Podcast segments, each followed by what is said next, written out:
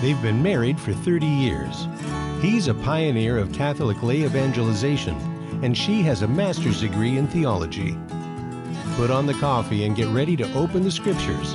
It's time for Bible with the Barbers. Now, here's Terry and Mary Danielle. Welcome, welcome to Bible with the Barbers on this Friday, July the 7th, the first Friday of July. Um, again, this show is going to be a pre recorded show. We're not recording it on July 7th, but beforehand. But we want to begin with prayer. It's noon on Friday, and we begin with the Angelus in the name of the Father, and of the Son, and of the Holy Spirit. Amen. The angel of the Lord declared unto Mary, and she conceived by the Holy Spirit. Hail Mary, full of grace, the Lord is with thee. Blessed art thou among women, and blessed is the fruit of thy womb, Jesus. Holy Mary, Mother of God, pray for us sinners, now and at the hour of our death. Amen. Behold the handmaid of the Lord. Be it done to me according to thy word.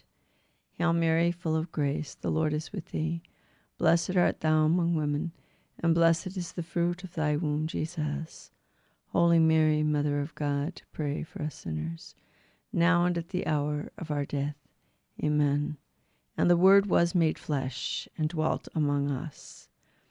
Hail Mary, full of grace, the Lord is with thee. Blessed art thou among women, and blessed is the fruit of thy womb, Jesus. Holy Mary, Mother of God, pray for us sinners, now and at the hour of our death. Amen. Pray for us, O most holy Mother of God, that we may be made worthy of the promises of Christ. Let us pray Pour forth, we beseech you, O Lord, thy grace into our hearts, that we, to whom the incarnation of Christ thy Son was made known by the message of an angel, may by his passion and cross be brought to the glory of his resurrection, through the same Christ our Lord. Amen. And we ask the Holy Spirit for light. Come, O Holy Spirit, fill the hearts of the faithful, and enkindle in them the fire of thy love. Send forth thy Spirit, and they shall be created and thou shalt renew the face of the earth. O God, who by the light of the Holy Spirit did instruct the hearts of the faithful, grant that in the same Spirit we may be truly wise, and ever rejoice in his consolation through Christ our Lord. Amen. And we ask the angels to join us here and give us light. Sanctus, Sanctus, Sanctus Dominus Deus Sabaoth. Pleni sunt celi et terra, gloria tua, Hosanna in excelsis. Benedictus qui venit in nomine Domini, Hosanna in excelsis. In the name of the Father, and of the Son, and of the Holy Spirit. Amen. Well, in the Catholic Church, we just celebrated the month of, everyone's just celebrated the month of June, but in the Catholic Church, the month of June is dedicated to the Sacred Heart of Jesus. So, um, as Father pointed out Sunday in his sermon, the Sacred Heart of Jesus represents most exquisitely the humility of our God so we don't celebrate pride because pride in any form is one of the seven capital sins. Um, pride is is not a, a good thing. That doesn't mean we go around beating ourselves up or putting ourselves down because that's a that's a reverse form of pride. It's um, false humility is what it's called because it's still the, the focus is on me. As long as the focus is on me, it's that's about pride. Okay, when the focus turns to be on God and on our Lord and to give Him praise and glory, then then we begin begin to be humble. Well, it's interesting. So after right on the, you know, the Sacred Heart of Jesus, and then we have the month of July. And the first of July was declared by Pope Pius IX to be for the Universal Church the feast of the most precious blood of Jesus. So this month, the entire month of July, is dedicated to the most precious blood of Jesus. We are saved by the blood of the Lamb. So that's what we want to talk about today is being saved by the blood of the Lamb. And before I jump right into that, I want to talk about a feast day that we celebrated this week because this week, July the 3rd, we celebrated the feast of St. Thomas the Apostle. Now, what do we all remember about Thomas? Thomas wasn't there on Easter Sunday night to see the Lord Jesus, his resurrected resurrected Jesus. He didn't in his resurrected body when Jesus came to the apostles. He was somewhere else. And um, St. Augustine and St. Thomas Aquinas say, well, that was due to divine providence. And why was that? Because Thomas was going to show us an example. The Lord would use Thomas to give us a great example of faith. So Thomas isn't there. And when he comes and the other apostles tell him, and I'll read this passage to you, the passage for the feast of St. Thomas is a reading from the Gospel according to John, John 20, 24 through 29. Thomas, called Didymus, one of the twelve, was not with them when Jesus came. So the other disciples said to him, We have seen the Lord. But Thomas said to them, Unless I see the mark of the nails in his hands, and put my finger into the nail marks, and my hand into his side, I will not believe. Now, a week later, the disciples were once again inside, and Thomas was with them. Jesus came, although the doors were locked, and stood in the midst of them and said, Peace be with you. Then he said to Thomas, Put your finger here, and see my hands, and bring your hand and put it into my side. And do not be unbelieving, but believe. Thomas answered and said to him, My Lord and my God.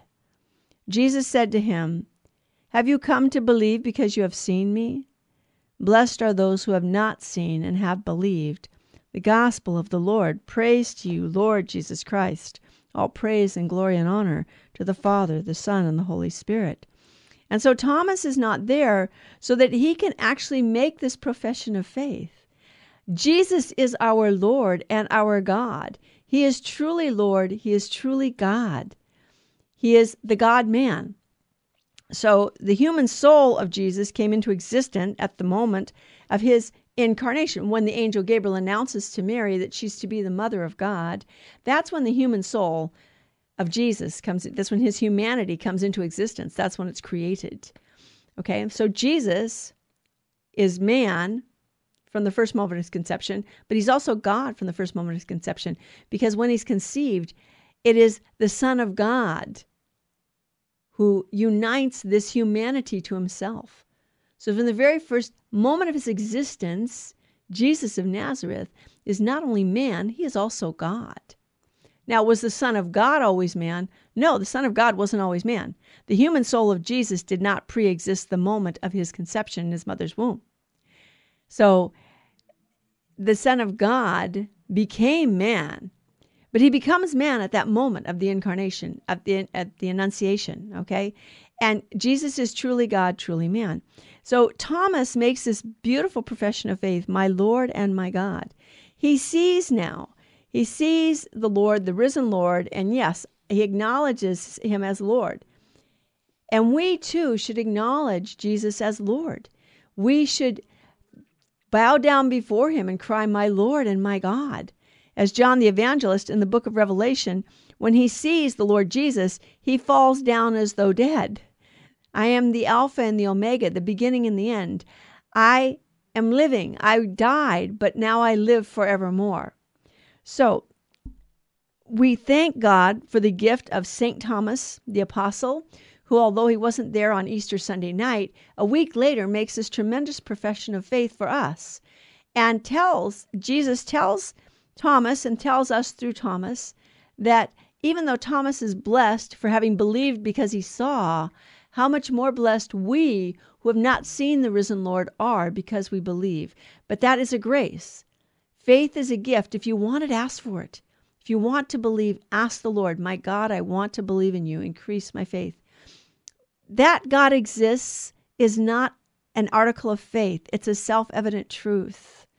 That God exists, even the pagans knew that God existed. Okay?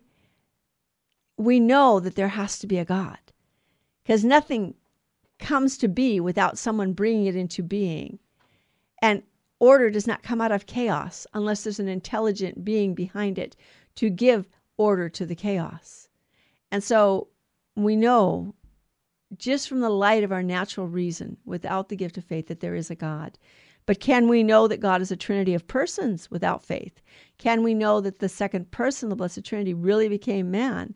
That he died on the cross, really experienced death, but that he was buried rose from the dead and ascended into heaven and now sits at the Father's right hand. Those are all articles of faith. Okay? But that God exists is not. So Thomas gives us this beautiful profession of faith. And yes, Jesus Christ is Lord and God. He is our Lord, He is our God, and we worship Him as God. So his precious blood, well, what about his precious blood? What does it mean? What is the meaning of his blood? Well, in 1 Corinthians 10 16, we read, The cup of blessing which we bless, is it not a participation in the blood of Christ? And then it goes on, and the bread that we break, is it not a participation in the body of Christ? And so we have this reality of the blood of Christ being shed. And why was it shed? Well, in one in, in Ephesians, in Paul's letter to the Ephesians, Ephesians 2:13, Paul writes, "But now in Christ Jesus, you who were far off have been brought near in the blood of Christ." So Christ's blood redeems us and brings us back. And if we go back to the Old Testament, you know, the Old Testament, remember, the fathers of the church teach us that the New Testament is concealed in the Old Testament, and the Old Testament is actually revealed in the New Testament.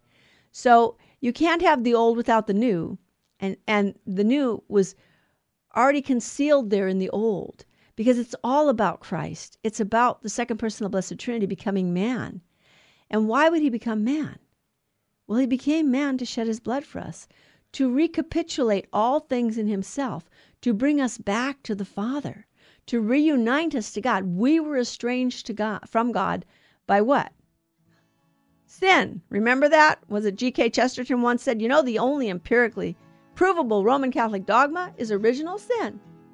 So don't go away. I hear that music. We're going to take a break here. But please share this with all your family and friends and have them join us on Bible with the Barbers on Virgin Most Powerful Radio. Share the app, Virgin Most Powerful Radio, with everyone you know. Invite people to listen, to support us. Right back with more. Now back to Bible with the Barbers. If you have a question or comment, call 888 526 2151. Here's Terry and Mary Danielle.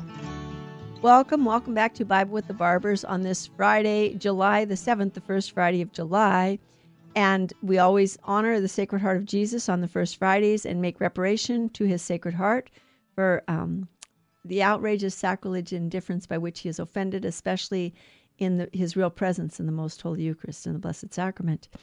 Um, we're talking here today about the precious blood of Jesus. The month of July is dedicated to the precious blood of Jesus.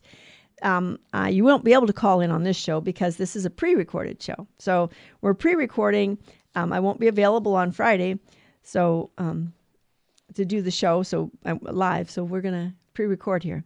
So we want to look at some things that are told to us in the Catechism of the Catholic Church about the blood of Christ, and and I want to we're going to correlate that. I, I again encourage you all to read the Catechism of the Catholic Church and look at the footnotes and look at how much biblical reference there is there. How much it's just it's just beautiful. It's really beautiful.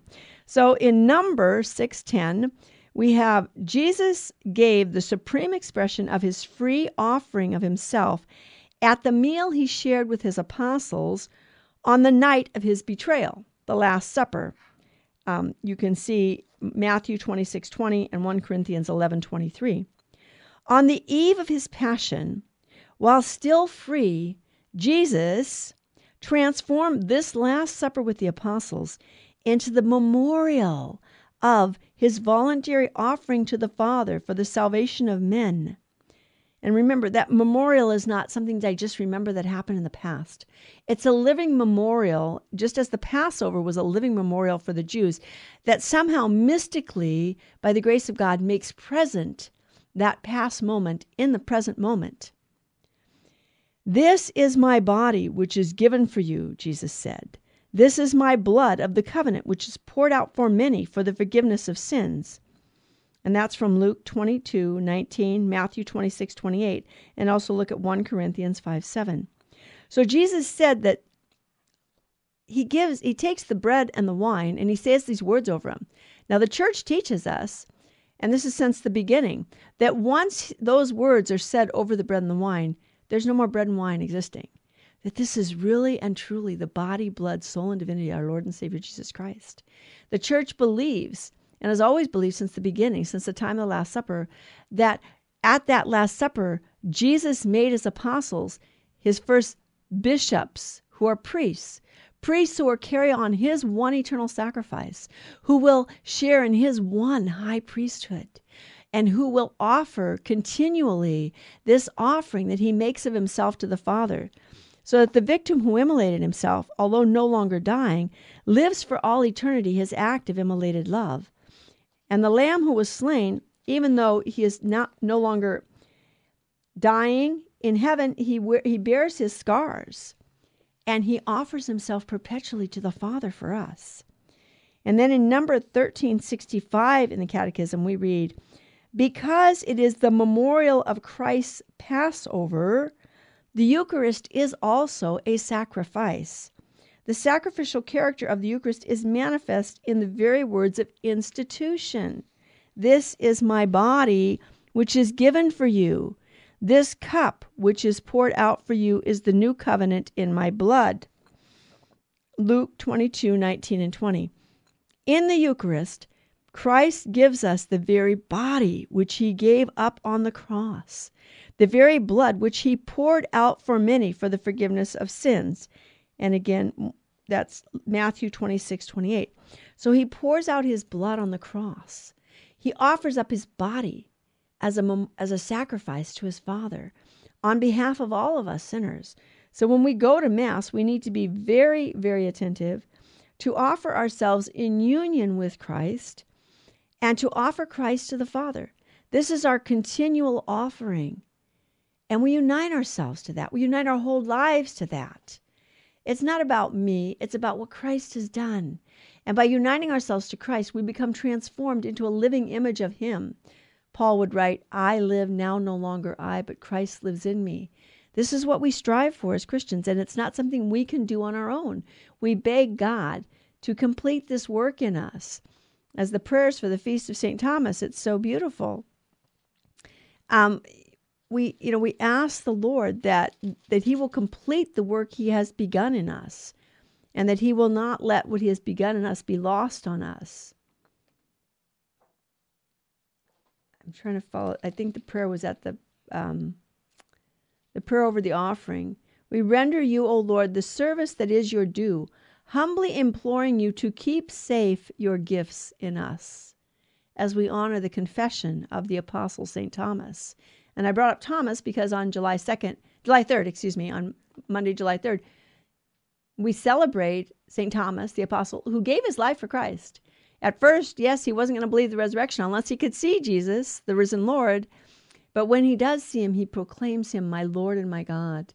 And the church prays here We render you, O Lord, the service that is your due, humbly imploring you to keep safe your gifts in us as we honor the confession of the Apostle St. Thomas and, the, and offer you a sacrifice of praise. And the sacrifice of praise is offered through our Lord Jesus Christ. And it is our Lord Jesus Christ. He is the sacrifice of praise. And he offers himself as a sacrifice of praise on behalf of all sinners, on behalf of the whole church. So the church teaches us that we are really cleansed by the blood of Christ.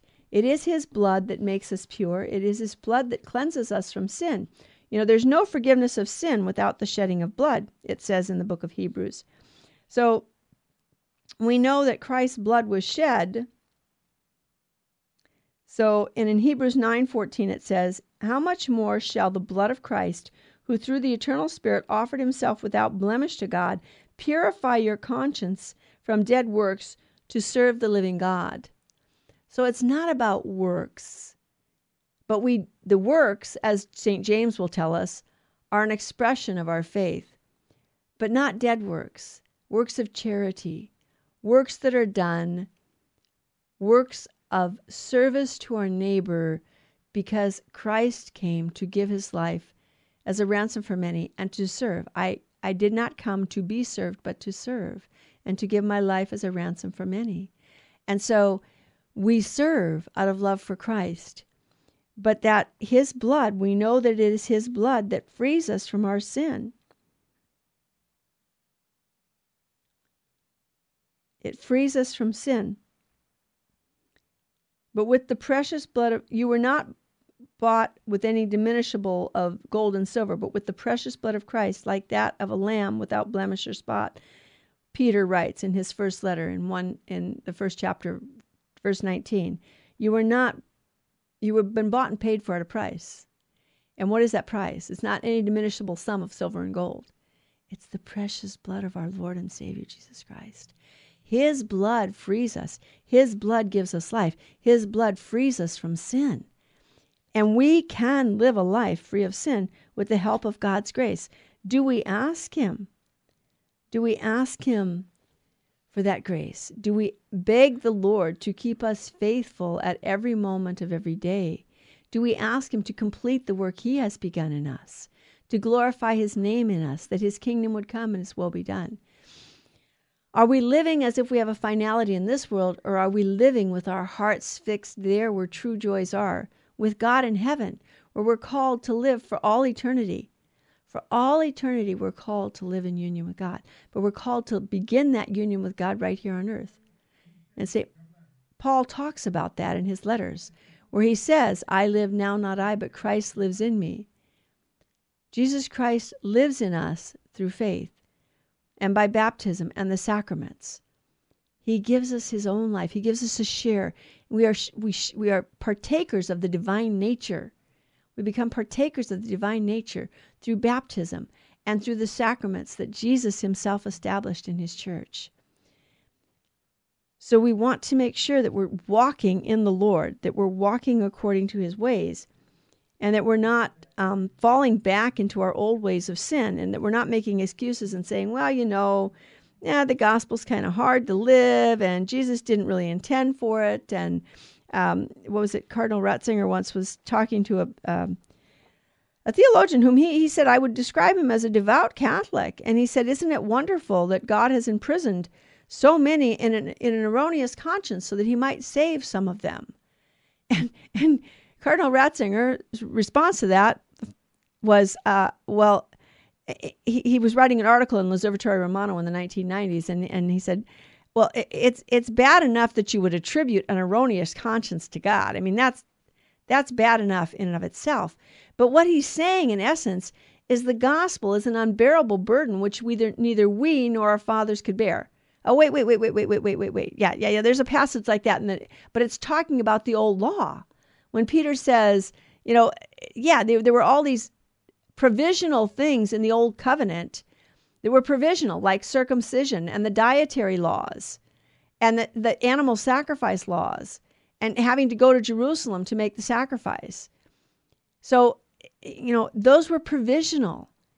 And they, those are the dead works that Paul refers to. Our conscience have been freed from those dead works, but we're not freed from offering the one eternal sacrifice the sacrifice that takes place of all other sacrifice, the sacrifices of sacrifices, which the whole Old Testament pointed to. It pointed to Christ and his own sacrifice that he would make of himself, that he would offer himself. Read Isaiah 53. Who could believe what we have seen, or to whom has the hand of the Lord been revealed?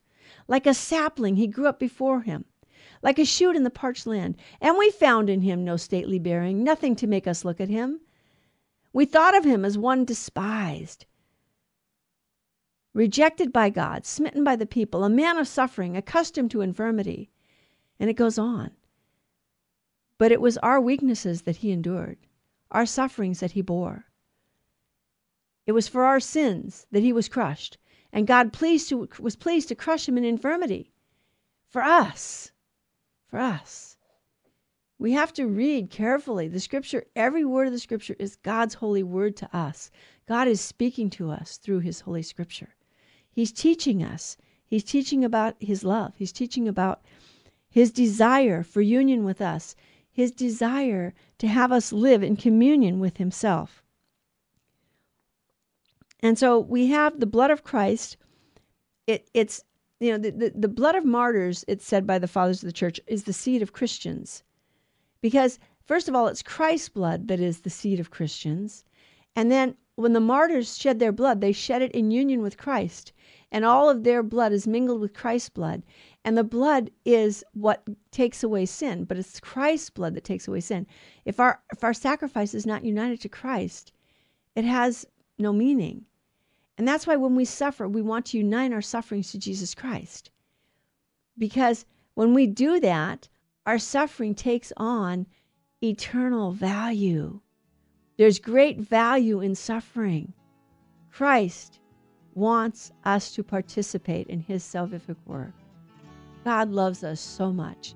I hear that music. Don't go away. We'll be back with more. Please tell your family and friends to join us on Bible with the Barbers and learn more about the precious blood of Jesus Christ and what it means. This is Virgin Most Powerful Radio, and I'll be right back. Now, back to Bible with the Barbers. If you have a question or comment, call 888 526 2151. Here's Terry and Mary Danielle. Welcome, welcome back to Bible with the Barbers on this first Friday of July, July 7th. And we are looking at the precious blood of Jesus Christ. In the month of July, we celebrate the precious blood. And where do we get this idea that, you know, without the shedding of blood, without the shedding of blood, there is no forgiveness of sins? Well, we get it from scriptures. Without the shedding of blood, there is no forgiveness of sins. And we have this foreshadowing in the Old Testament, don't we? And what happens in the Old Testament? The Hebrews have been in Egypt for maybe about 400 years, and they're slaves now in Egypt. And so God sends Moses to deliver them, and he tells Moses that they are to um, have a Passover where they will, every family will take a lamb from the flock. It has to be a two year old male without blemish and no broken bones. They are to slaughter it in the evening twilight, and they are to roast its flesh whole, eat it that night, and put the blood of the lamb on the doorposts and the lintel of their homes, because the angel of the Lord will pass through Egypt that night, executing judgment on all the gods of, e- of Egypt. And by by that, God went through Egypt and killed all the firstborn. And he said, The angel will see the blood of the lamb on your doorposts and your lintel, and he will pass over you, and your home will be safe. And that's when the Egyptians begged the Israelites to leave the first their firstborn are dying. And so the blood of the lamb is what saved them. And we have in the New Testament this continual reference to Jesus as the blood of the lamb. Jesus is the lamb. Excuse me, not the blood of the lamb, the lamb, the lamb of God. John, John the um, evangel- John the evangelist, excuse me, John the Baptist points to Jesus and says, "Look, there is the Lamb of God who takes away the sins of the world." Right? So there's the Lamb who takes away the sins of the world, and Jesus is that Lamb. He's the Lamb who takes away the sins of the world. And so um, we have that foreshadowing in the Old Testament where the lamb was slain, and by slaying a lamb and putting its blood on their doorposts and eating its flesh, they would be delivered from death. And then in the New Testament, Jesus changes bread and wine into his own body and blood because Jesus is God, and when God speaks the word, it happens. And so when he says, This is my body over the bread, and this is my blood over the chalice, the bread and the wine in the chalice surrender their substance in obedience to God. They're God's creatures. And now they surrender their substance. And although the accidents remain, although it still appears to be bread and wine, it is changed by the power of the Holy Spirit and the words of our Lord Jesus Christ, who is the only high priest who acts in and through every priest who celebrates Holy Mass. And he really changes the bread and wine into the body, blood, soul, and divinity of himself. It becomes our Lord and Savior Jesus Christ. Jesus is not present in the bread and the wine. There are no more bread and wine there after the consecration. He's present under the appearance of bread and wine. It's really our Lord and Savior Jesus Christ in his body, blood, soul, and divinity, risen and glorified and ascended. And he feeds us on his body and blood. And this happens through the church. Christ established a church. And we have we read in paragraph 766, the church is born primarily of Christ's total self-giving for our salvation, anticipated in the institution of the Eucharist and fulfilled on the cross. The origin and growth of the church are symbolized by the blood and the water that flowed from the open side of the crucified Jesus. Remember on the cross in John 19:34, the soldier pierces his side and blood and water flow out? For it was from the side of Christ as he slept in death on the cross that there came forth the wondrous sacrament of the whole church. So the sacrament of the church comes forth. As Eve was formed from the sleeping Adam's side, so the church was born from the pierced heart of Christ hanging dead on the cross.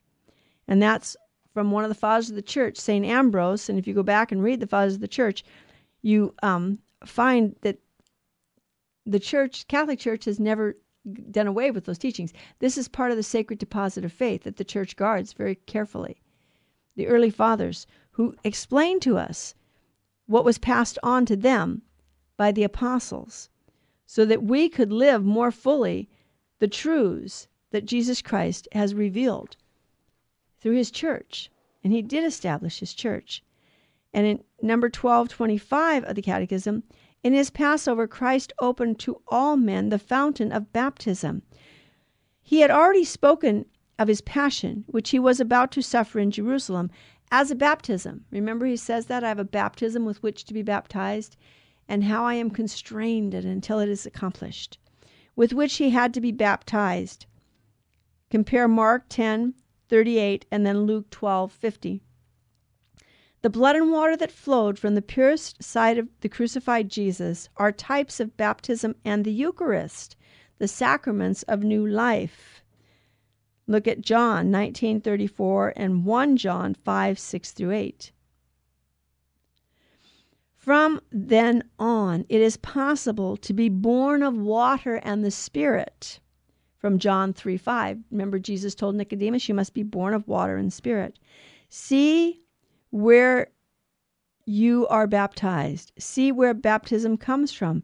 It is, if not from the cross of Christ, from his death. There is the whole mystery. He died for you. In him you are redeemed, in him you are saved. And again, that's from St. Ambrose. See where you are baptized. See where baptism comes from. If not from the cross of Christ, from his death. There is the whole mystery. He died for you. In him you are redeemed. In him you are saved. Yes, there is only one name given under heaven by which we are saved the name of our Savior, our Lord Jesus Christ. But we participate in his salvific work. He offers us an opportunity to participate so that we too can become means of sanctification and salvation to those around us. Because Christ desires for us to share in his work, to share in his glory. He wants us to know how much is His love for us. He wants us to know how much He desires our union with Him. And that's why we want to unite all of our sufferings, all of our sufferings to Christ.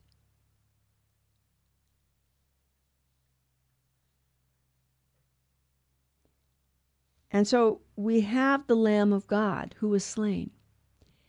And if we read Revelation 5, we have the Lamb standing. Remember, John is there in heaven. And John, they have this scroll, and nobody is found in heaven on earth who can open the scroll. And John begins to weep because he it's desirable. He has this great desire in himself to know what's on the scroll. And and the angel says, "Do not scroll. Do not do not scroll. Do not weep. Do not weep. Um, the lion of the tribe of Judah has conquered." And and then he says, he turns, and between the throne and the four living creatures and among the elders I saw a lamb standing, as though it were slain, with seven horns and seven eyes. And when he was, had taken the scroll, the four living creatures and the twenty four elders fell down before the Lamb, each holding a harp in his hand, bowls full of incense, which are the prayers of the saints. And they sang, Worthy are you to take the scroll and to open its seals. For you were slain, and by your blood you ransomed men for God from every tribe and tongue and people and nation, and have made of them a kingdom of priests to our God. And they shall reign on the earth. Worthy is the Lamb who was slain to receive power and wealth and wisdom and might and honor and glory and blessing. And so to him who sits on the throne and to the Lamb be blessing and honor and glory and might forever and ever. And that's all from Revelation 5. So the Lamb is there in heaven, still bearing his scars, still offering himself to the Father as a perpetual offering. The victim who immolated himself is no longer dying. No, he's not he's not dying anymore. But he lives for all eternity that act of immolated love. And in that act of immolated love, he shed his blood for us. And by shedding his blood for us, he frees us from the power of sin and death so that we can live in the freedom of the children of God, that we can truly live. So truly live in union with God's holy will, which means to live a life free of sin. Now, granted, as I said earlier in the show, uh, G.K. Chesterton once quipped, uh, original sin is the only empirically provable Roman Catholic dogma. We know by looking all around us that the effects of original sin, although original sin is washed away in baptism, we believe because the church teaches it, and, and because Jesus revealed that to, to his church to reveal to us, we believe that our sins are washed away and original sin is washed away, but the effects are still there. We still have a darkened intellect and a weakened will. So it's easy for us to sin. But Jesus gave the remedy, and the remedy is the sacraments of the church. The sacrament of confession is for those who have who sin after baptism. Now, we have to confess our mortal sins in the sacrament of baptism.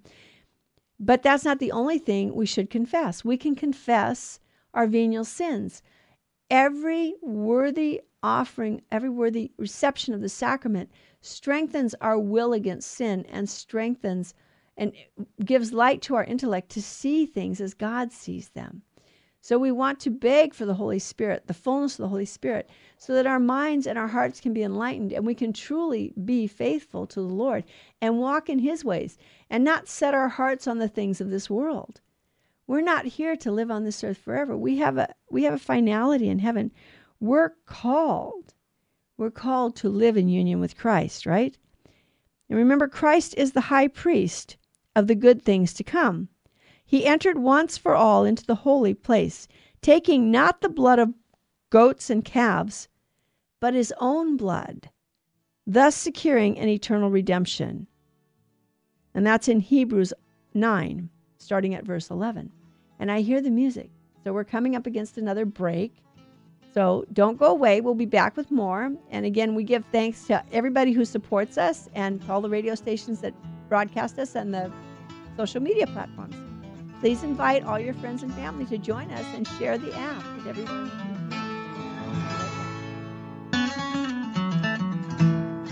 Now back to Bible with the Barbers. If you have a question or comment, Call 888 526 2151. Here's Terry and Mary Danielle.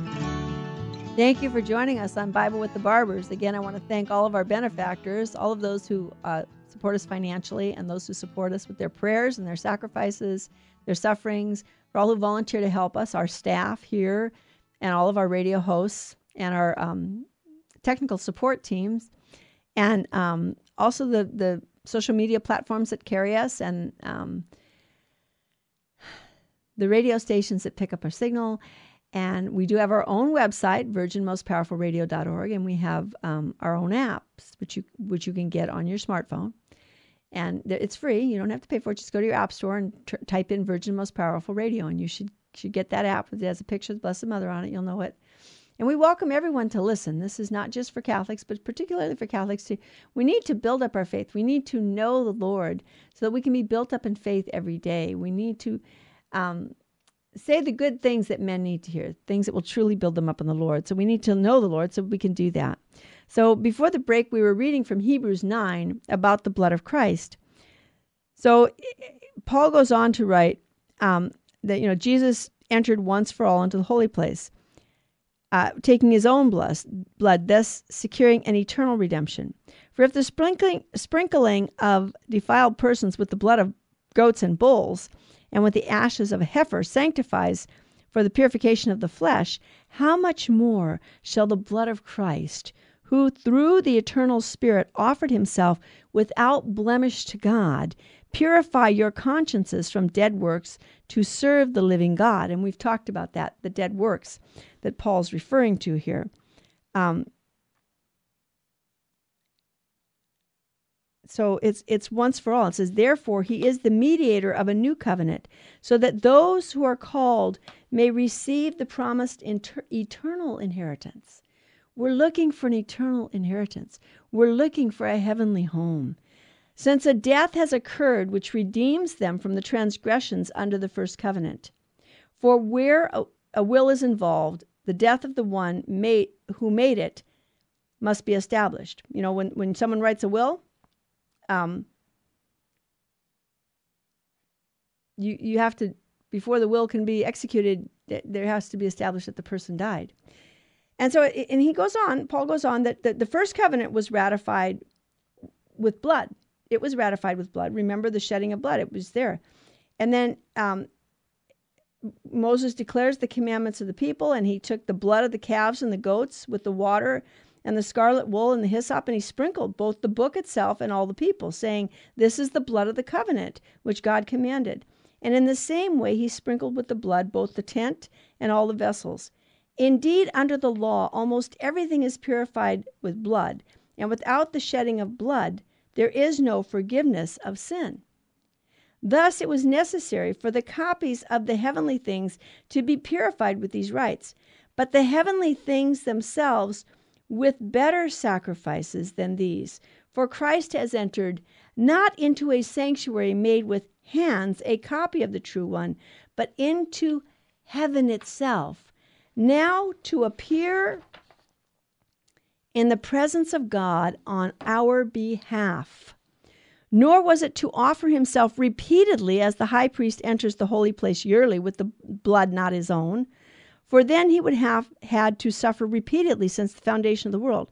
But as it is, he has appeared once for all at the end of the age to put away sin by the sacrifice of himself.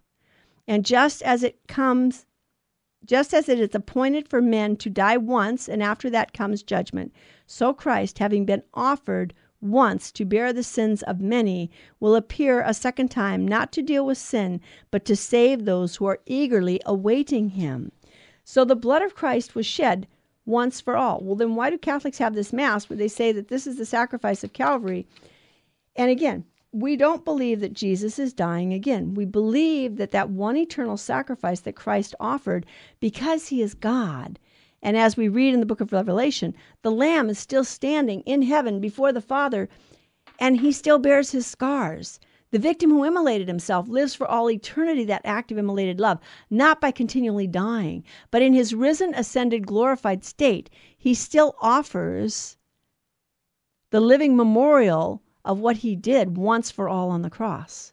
And it is only through his blood that sin is forgiven. Only God has the power to forgive sins. Yes, we believe that. And we believe that through the church, Jesus Christ acts in and through his priests.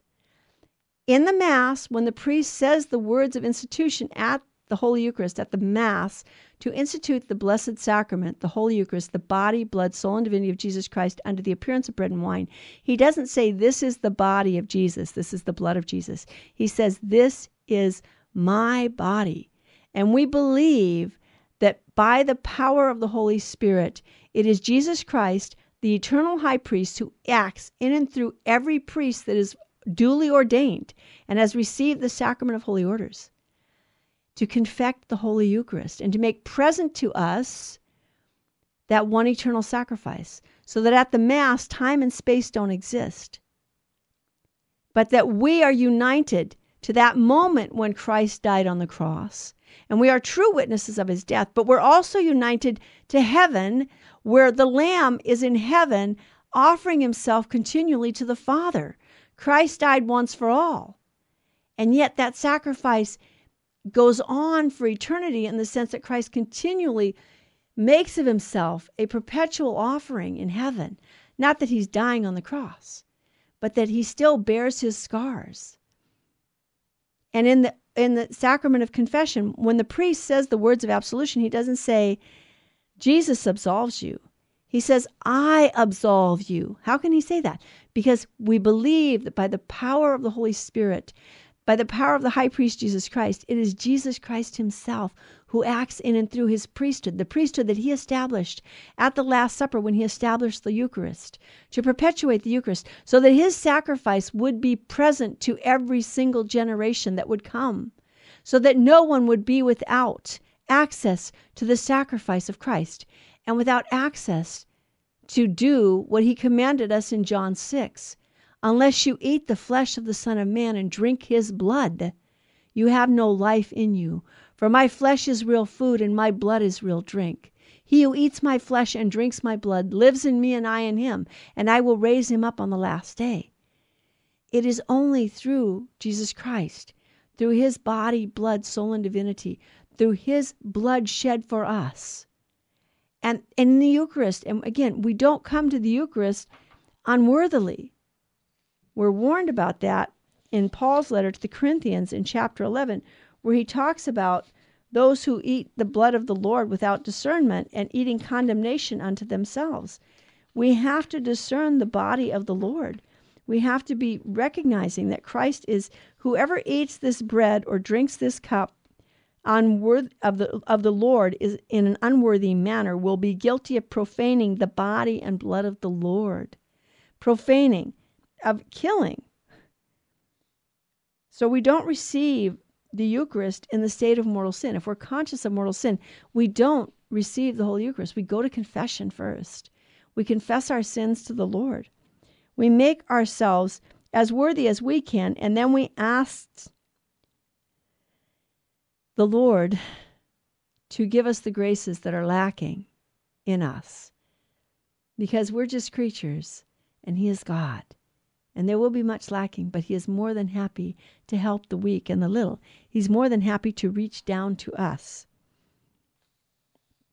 In that, um, you know, the unworthy manner, receiving the Eucharistic communion can be an act of self sac- of sacrilege and self condemnation if done in the state of serious sin.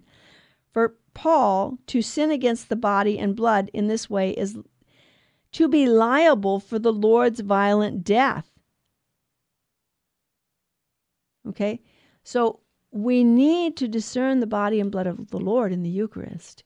And if we have discerned that, we need to pray for the grace to believe that it's really Him. It's not a symbol.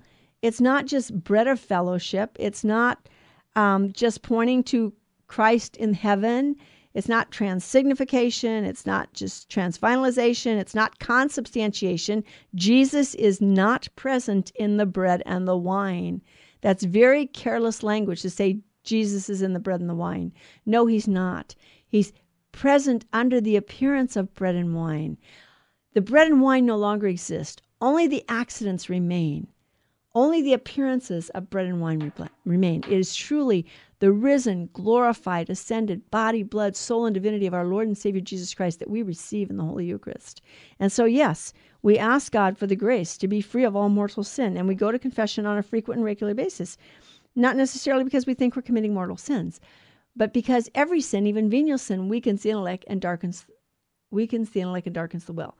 I think it darkens the intellect and weakens the will. Thank you my dyslexia is showing as I speak.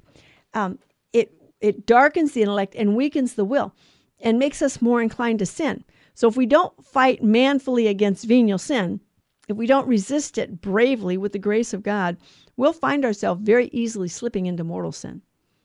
And that's why we want to give up the anger and the resentments and the bitterness and the backbiting and the fighting and the infighting and the, the gossip and all these things that we do, just do little things, you know, or, or even even the gluttony on holidays. You know, it's like, oh well, it's a holiday, eat, drink, and, and be merry. Well, Thomas More was at a um, king's banquet, King Henry VIII's banquet one time. He'd been invited, and he was there, and there was a young man that he knew, and the young man was just having a great old time, eating too much, drinking too much. And he said, Thomas, Thomas, enjoy yourself. This is the king's banquet. And, and Thomas said, We must always be prepared for death. We never know when it's coming. He said, Oh, death.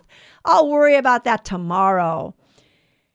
And Thomas was like, Well, I'm worried about it today. So I'm going to, I'll be more, I'll be modified and I'll, I'll be moderate in my eating and drinking, even at this king's banquet. I won't be eating just for the sake of, of it satisfy, gratifying my palate. I will exercise the discipline. And so, um, about a month later, a friend, a mutual friend, came to Tom to Thomas to tell him that this young man had died. And um, Thomas said, "How did he die?" And he said, "You don't want to know, Thomas." And he said, "No, no, I want to know." No, Thomas, you don't want to know. No, I want to know. No, no, no, you don't want to know. And he said, Yes, I do. Well, Thomas, his horse went over the side of the bridge, and the last words out of his mouth were to curse God. We need to start today to change our life and orient ourselves toward God. Don't put it off till tomorrow. We don't know if tomorrow's going to come. There's no time like the present. Seize the day, seize the moment, live for Christ now. We might not have tomorrow. The precious blood of our Lord and Savior Jesus Christ come down upon us all and wash us clean. And may we honor his body, blood, soul, and divinity really present in the most holy sacrament of the altar, the Holy Eucharist. And everyone, even non Catholics, are welcome to come into the church and spend time with our Lord and Savior Jesus Christ, really present, body, blood, soul, and divinity, hidden in the Eucharist under the appearance of bread. Thank you for joining us on Bible with the Barbers. Thank you, thank you, thank you. Keep us in your prayers and sacrifices. If you can make a donation, please make a donation. And uh, join us again next week on Bible with the Barbers and on Virgin Most Powerful Radio. And let all your friends and family and everyone know that we're here.